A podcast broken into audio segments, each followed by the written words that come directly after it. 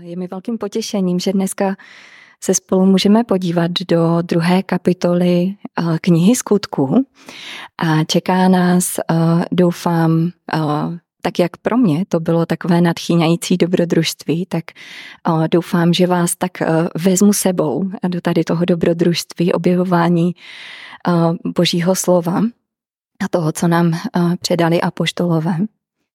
A um, ještě teď, než se pustíme vyloženě do božího slova, tak uh, uh, nás vezmu do boží uh, přítomnosti v modlitbě.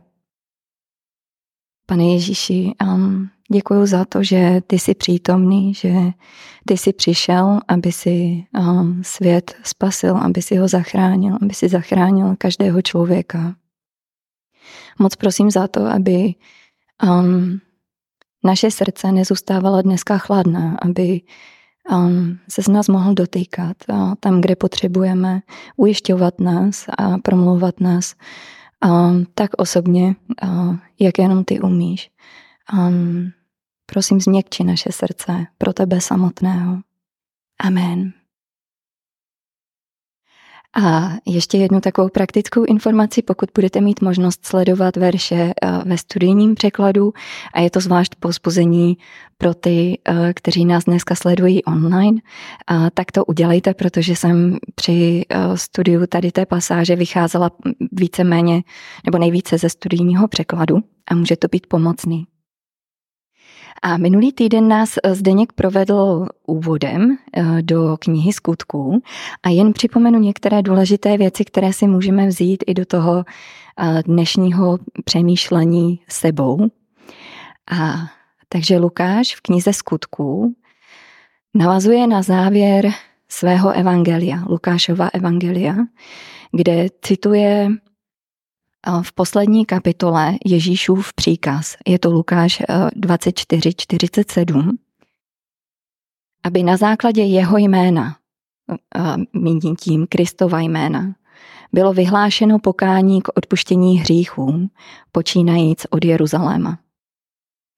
A kniha skutků zachycuje naplňování tady toho příkazu a skrze prvotní církev. V prvních kapitolách knihy skutků čteme o takové přípravě apoštolů pro toto povolání. Součástí této přípravy bylo i čekání, o kterém Zdeněk mluvil minule.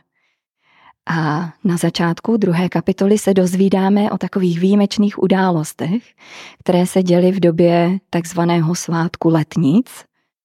A i o tom jsme se zmínili minule, a, a i to je součástí přípravy apoštolů, ale na chvilku se tady zastavíme a zkusíme se vžít do kůže takového člověka, který vlastně je součástí těch událostí, které se dějí.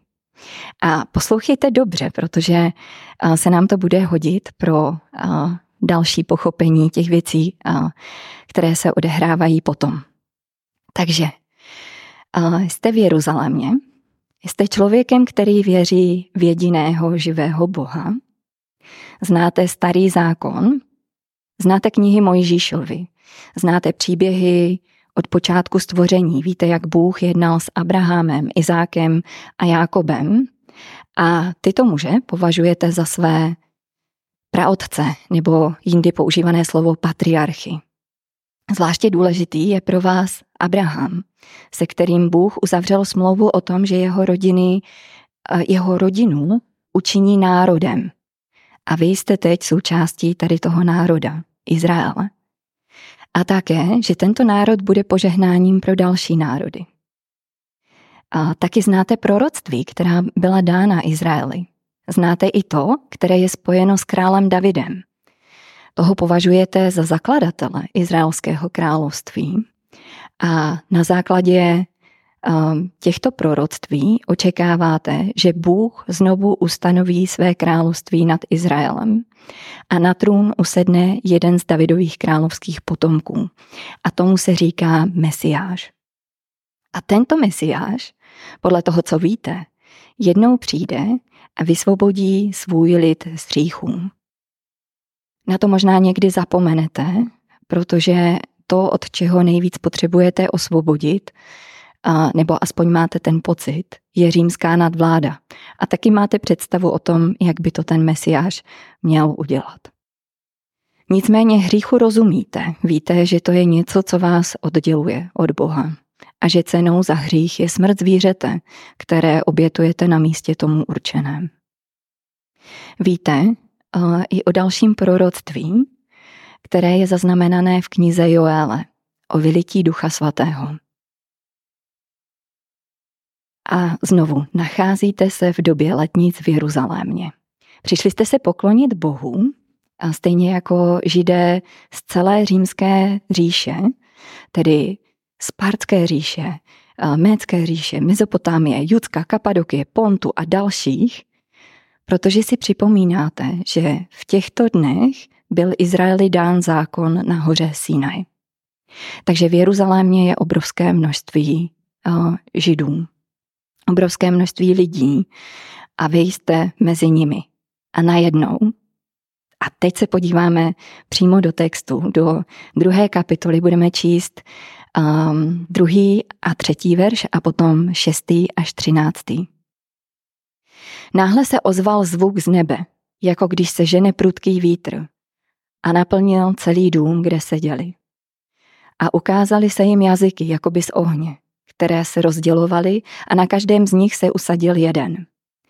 Když se ozval tento zvuk, sešlo se mnoho lidí a byli zmatení, protože každý z nich je slyšel mluvit svou vlastní řečí.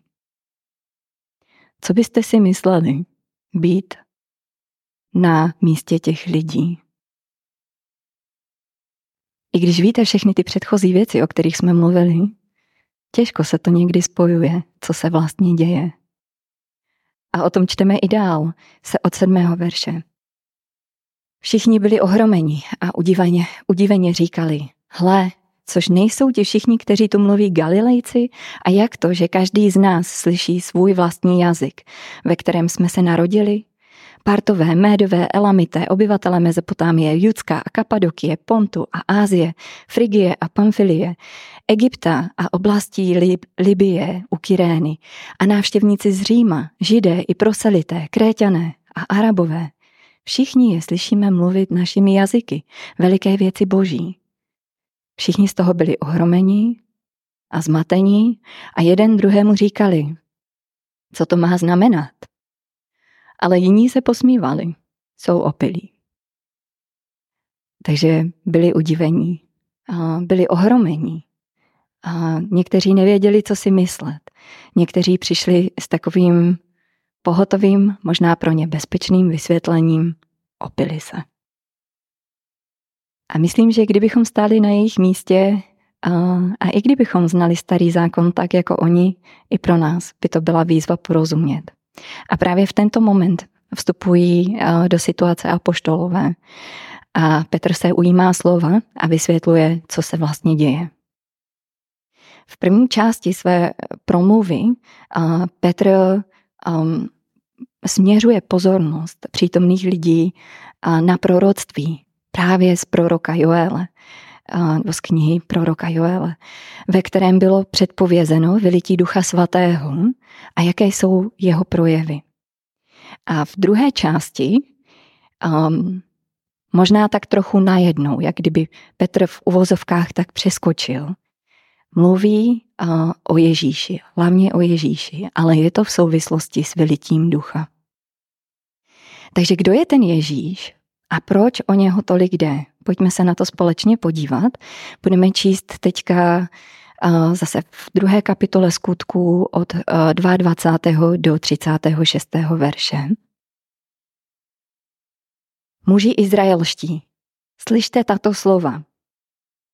Ježíše Nazareckého, muže dosvědčeného vám od Boha mocnými činy, divy a znameními, které Bůh uprostřed vás skrze něho učinil, jak sami víte, tohoto muže vydaného podle ustanoveného úradku a předzvědění božího jste skrze ruce bezbožníků přibyli na kříž a odstranili.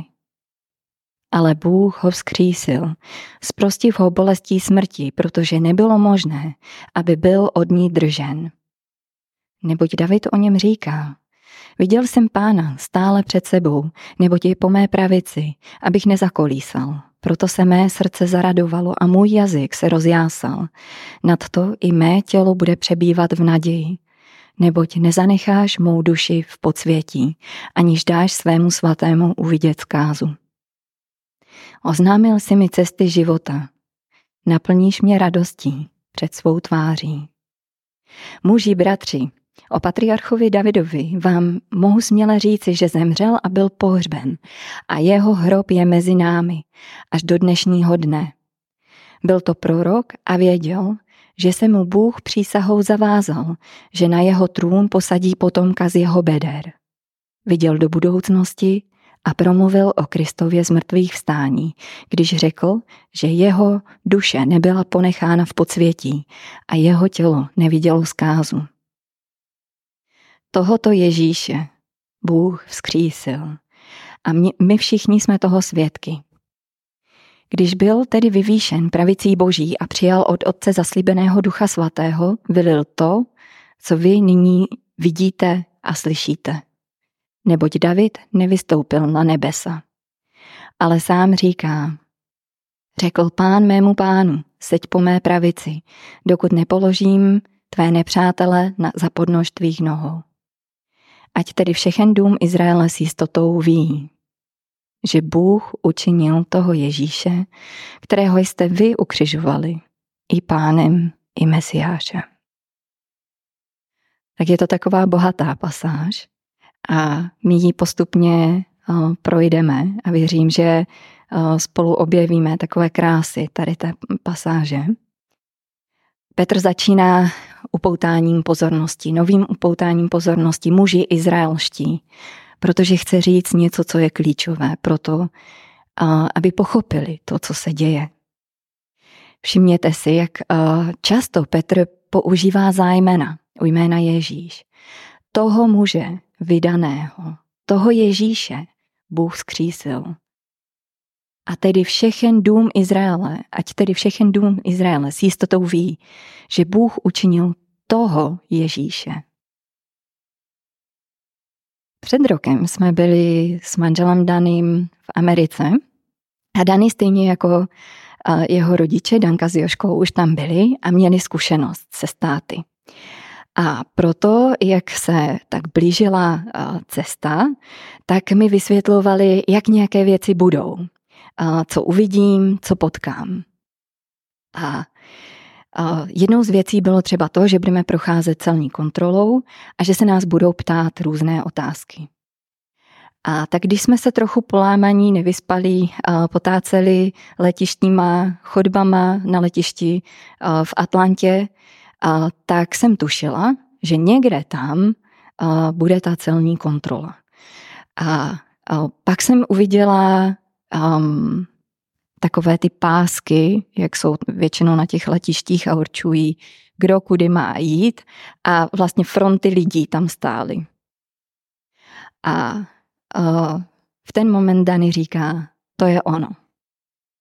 Pokud jsem do té doby neměla jistotu, že je to ta celní kontrola, tak teď jsem věděla, že to je ono. A to, o čem jsem předtím slyšela, tak bylo najednou konkrétní a přede mnou. A já jsem věděla, že to je ono. A podobným způsobem Petr mluví s lidmi, kteří jsou přítomní v tu chvíli v Jeruzalémě, nedaleko horní místnosti. To je on.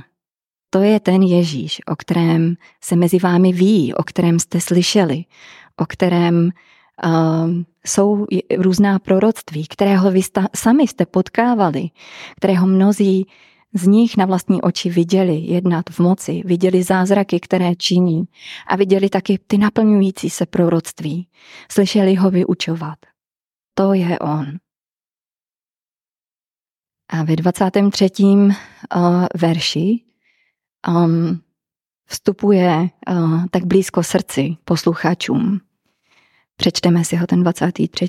verš. Vydaného podle ustanoveného úradku a předvědění božího jste skrze ruce bezbožníků přibyli na kříž a odstranili.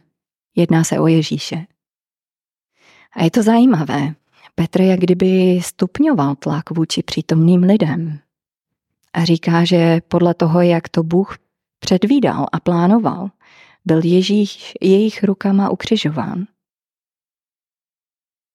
Nikdo z přítomných nestál přímo za rozsudkem smrti pro Ježíše, to byl Pilát.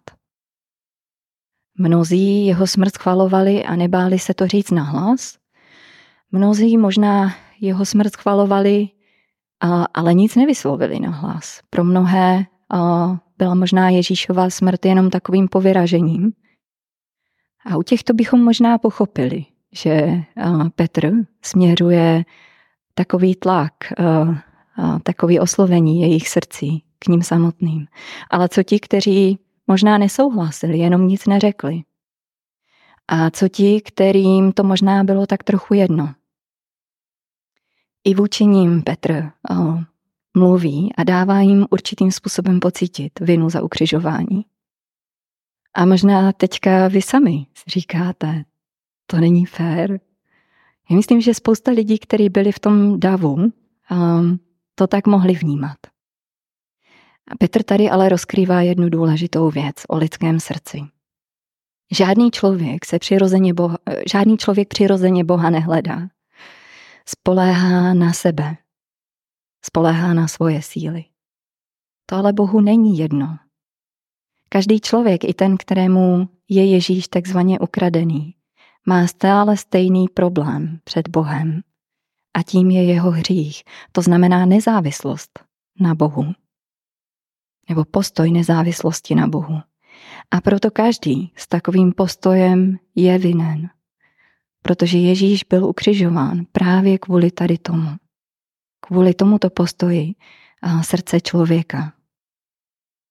A přichází 24. verš. Ale Bůh ho vzkřísil, zprostiv ho bolestí smrti, protože nebylo možné, aby byl od ní držen. Ale Bůh ho vzkřísil. To je zpráva, že? Cítíte tu úlevu? To, co bylo pokaženo, co bylo špatně, je napraveno. Zdál se vám někdy špatný sen? Vybavíte si tu úlevu, když jste se probudili a zjistíte, že to není pravda? Takovou úlevu zakusí člověk, který uvěří, že Ježíš vstal z mrtvých. Že věci mezi člověkem a Bohem jsou napravené. Mimochodem tohle je poprvé, kdy je veřejně řečeno, že Ježíš byl vzkříšen. Je to úplně nová informace a věděli o tom učedníci a ti, kterým se Ježíš, uh, Ježíš zjevil, ale pro celé to publikum je to poprvé, kdy veřejně zaznívá tahle informace. A tahle slova uh, přináší, nebo pronáší Petr. Ten učedník, který se vždycky tak trochu kasal sám sebou, ale pak, když měl skutečně příležitost postavit se za to, kým je Ježíš, tak měl strach strach o svůj život a třikrát odmítl být vůbec spojován s Ježíšovým jménem. Tento Petr tady stojí a říká, Ježíš byl vzkříšen. Celou tu pasáž máme zaznamenanou v oznamovacím způsobu. Oznamovací způsob oznamuje holé skutečnosti. Nepřipouští pochybnost. Petr mluví s obrovskou jistotou. Vidíte, to je on, to je ten Ježíš, který zemřel kvůli vám a byl vzkříšen Bohem. Tento verš ke vzkříšení dodává ještě jednu důležitou a nádhernou věc, kterou si možná na první pohled nevšimneme. Je to skryto v těch slovech, nebylo možné, aby byl od ní držen. Myslí se tím, že nebylo možné, aby Ježíš byl od smrti držen. To uh, slovo být od ní držen, jeho původní význam znamená vládnout, překonat mocí. Takže to znamená, že to, co Petr tady říká, smrt nemohla Ježíše překonat svou mocí. Um, nemohla mu vládnout. A tak skrze tento verš můžeme hlouběji porozumět panství Pána Ježíše. Ježíš je pánem nad smrtí. Smrt nad ním nemohla panovat. Jeho moc je daleko větší. A proto ti, kteří uvěřili jméno Kristovo, mají smělou naději v Kristu pro věčný život. A ta další pasáž, 25. až 34. verš, je takovou podpůrnou argumentací toho, že Ježíš byl vzkříšen. A dlouho se tu nezdržíme, řekneme si jenom pár takových postřehů, které nám pomůžou tady tu část uchopit. Ale ještě si ty verše přečteme, aby jsme si je připomněli. Takže od 25. verše. Neboť David o něm říká, Viděl jsem pána stále před sebou, neboť je po mé pravici, abych nezakolísal. Proto se mé srdce zaradovalo a můj jazyk se rozjásal. Na to i mé tělo bude přebývat v naději, neboť nezanecháš mou duši v podsvětí, aniž dáš svému svatému uvidět kázu. Oznámil si mi cesty života, naplníš mě radostí před svou tváří. Muži bratři, o patriarchovi Davidovi vám mohu směle říci, že zemřel a byl pohřben a jeho hrob je mezi námi až do dnešního dne. Byl to prorok a věděl, že se mu Bůh přísahou zavázal, že na jeho trůn posadí potomka z jeho beder. Viděl do budoucnosti a promluvil o Kristově z mrtvých vstání, když řekl, že jeho duše nebyla zanechána v podsvětí a jeho tělo nevidělo zkázu Tohoto Ježíše Bůh skřísil a my všichni jsme toho svědky. Když byl tedy vyvýšen pravicí Boží a přijal od Otce zaslíbeného Ducha Svatého, vylil to, co nyní vidíte i slyšíte. Neboť David nevystoupil na nebesa, ale sám říká, řekl pán mému pánu, seď po mé pravici, dokud nepoložím tvé nepřátele za podnož tvých nohou. V 27. verši Petr cituje to, co říká David v Žalmu 16 v desátém verši. Nezanecháš mou duši v podsvětí, aniž dáš svému svatému uvidět zkázu. Možná pro jasnější pochopení jsou pomocné další překlady, um, jako v dnešním, tak aby my jsme to pochopili uh, a rozuměli tomu tak, jak máme, tak uh, to můžeme číst. Nezanecháš mou duši v podsvětí, ani nedáš svému svatému uvidět zkázu. Ale Petr cituje tuto uh, pasáž se záměrem. Záměrem připomenout zaslíbení vzkříšení. A tady v té pasáži jakoby David mluvil o sobě. Že je to takový jako směřovaný k němu. A proto hned v zápětí Petr dodává, vždyť Davidův hrob je mezi námi. A není to obrazné vyjádření. A ten Davidův hrob pravděpodobně skutečně byl velmi blízko toho místa, kde oni právě stáli. Tedy David zemřel, proroctví o vzkříšení se musí týkat někoho jiného. A zajímavé je, jak Petr v tomto místě neobvykle tituluje Davida. Je to v tom verši 29. Patriarcha. V Novém zákoně se slovo patriarcha výlučně používá pro Abrahama, Izáka a Jákoba. Je jediné místo v Novém zákoně, kde je použil, použit tento titul pro ještě někoho jiného. A to je právě tohle místo a je to pro Davida. Jak tomu můžeme rozumět? Petr tu připomíná obnovu smlouvy mezi Bohem a Izraelem, která byla zaslíbená v Davidovi a naplňuje se v Kristu. Právě v tomto Kristu, který zemřel a byl vzkříšen. Taky není náhodou, že duch je vylit ve stejném období, kdy si izraelský národ připomíná předání zákona Mojžíšovi o letnicích. Duch je součástí naplnění nové smlouvy, která byla dána Davidovi.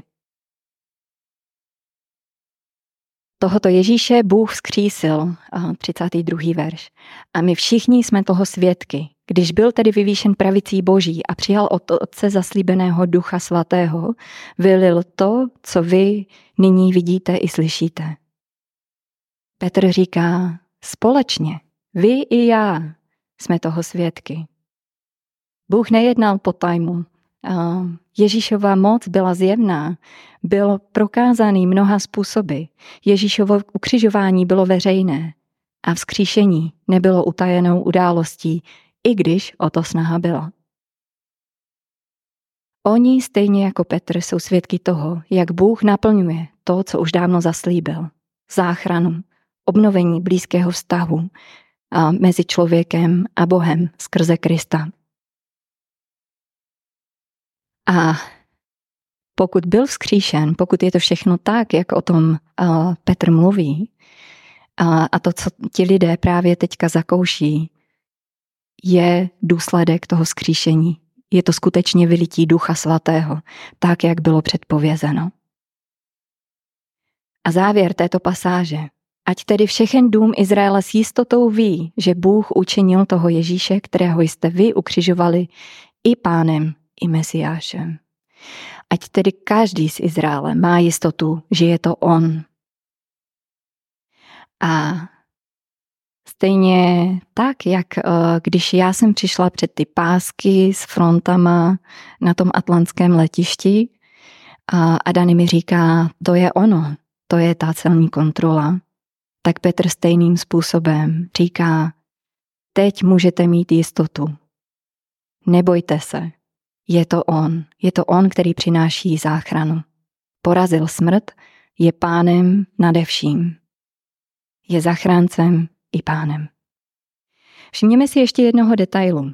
Petr ve své promluvě postupuje od Ježíše Nazareckého.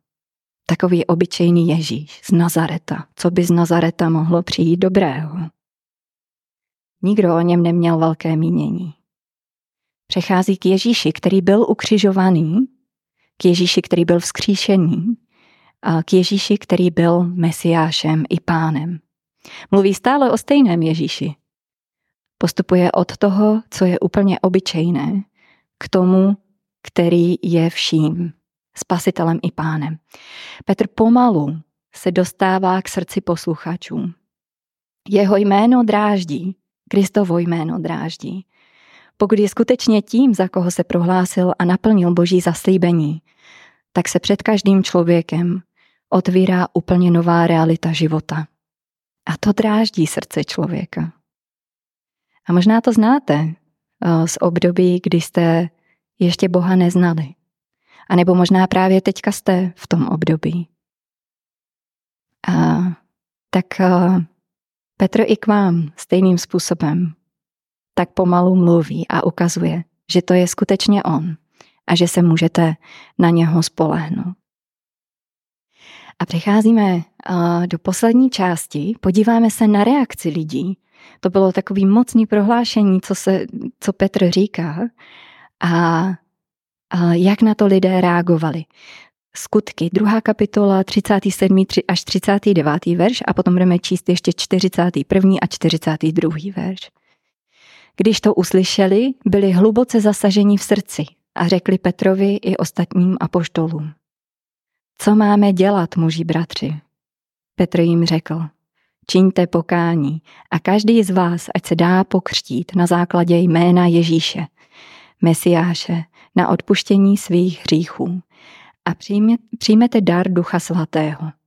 Neboť to zaslíbení platí vám a vašim dětem i všem, kteří jsou daleko a které si povolává Pán, náš Bůh. Byli hluboce zasaženi v srdci. Ne všichni. Ježíšovo jméno skutečně dráždí, ale spousta z nich bylo. Možná i ty jsi teďka dotčený. A protože záchrana v duchovní realitě a přichází skutečně jen skrze Ježíše. A ptáš se, co mám dělat, stejně jako a, oni se ptali. Čiň pokání. Pokání znamená obrátit se od svých cest uznat, že můj problém mezi Bohem a mnou nemůže vyřešit nic jiného než Kristova smrt. Pokání přináší vysvobození od viny, kterou všichni neseme, protože Ježíš byl ukřižován kvůli každému z nás. Ať si to připouštíme nebo ne. Přirozeně se vině snažíme vyhnout, nikomu z nás není příjemná, ale cokoliv mimo pokání je jenom útěkem a nepřináší žádnou reálnou úlevu, protože to nenapraví náš vztah s Bohem. A v tom 37. verši, um, aha, 39. verši, uh, je ještě jedna důležitá poznámka pro naše ujištění. Neboť tato zaslíbení platí vám i vašim dětem. Petr mluví k těm lidem, kteří tam jsou, ale mluví i k dalším generacím. My můžeme mít, mít jistotu, že um, to zaslíbení, které bylo dáno tehdy, platí teď i pro nás. Takže možná máš stejnou otázku. Co mám dělat? Čiň pokání. Můžeš to vyjádřit jednoduše. V modlitbě nejde o nějaký krásný slova, jde o tvoje srdce před Bohem. Můžeš jednoduše Bohu říct, že už nechceš žít nezávisle na něm a že ho přijímáš jako svého spasitele a pána. Poprosit ho za odpuštění tvých postojů vůči němu, tvého hříchu. Můžeš to udělat právě teď, pokud je to něco, co by si spřál. A ještě přečteme 41. a 42. verš. Ti, kteří radostně přijali jeho slovo, byli pokřtění a toho dne bylo přidáno asi tři tisíce duší. Vytrvalé zůstávali v učení apoštolů a ve společenství, v lámání chleba a modlitbách. Pokud si přijal Krista do svého života a je tvým spasitelem a pánem, je skutečně tím, na kom stavíš teďka svůj život? Je v centru tvého života? Protože když očekáváš na Boha, když s ním žiješ, tak Bůh bude jednat a jedná v tvém životě. A lidi kolem tebe to vidí. A někteří se možná budou ptát. Někteří možná nerozumí. Někteří to možná špatně interpretují celý tvůj život. Nebo se ti dokonce vysmívají, možná jsou náštvaní na tebe, že se změnil. Co vytryskne z tvého srdce, když se tohle děje? Je to, to je ten Ježíš, o kterém jsem ti říkal. Reaguju stejně jako Petr. V jeho životě a životě učedníků šlo o Krista a o druhé lidi. Aby i oni mohli zakusit narovnání vztahu s Bohem. Jak je to v tvém životě? A poslední takový pozorování, poznámka. Lukáš jakoby mimochodem zachycuje změny, které tyto události přinesly do společenství prvních křesťanů. Ze společenství, které čeká, je oddělené v horní místnosti v Jeruzalémě, se po období přípravě tady toho čekání a vylití ducha stává společenství, které odvážně vstupuje nejprve do Jeruzaléma a potom do celého světa. A odvážně hlásá zprávu o tom, že na základě Kristova jména bylo vyhlášeno pokání k odpuštění hříchů. A často to dělají pod hrozbou pro následování a smrti. Je tam odvaha, nasazení pro druhé, ale taky obrovská jistota,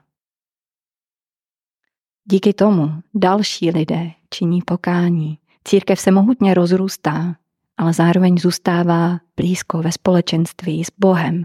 Učí se, naslouchá vyučování, chce vědět víc. Připomíná si oběť a vzkříšení Pána Ježíše a vytrvala se modlí. V Krista jsme uvěřili i my. Ducha svatého jsme obdrželi i my. Jakým společenstvím bude to naše? Začíná to u každého z nás.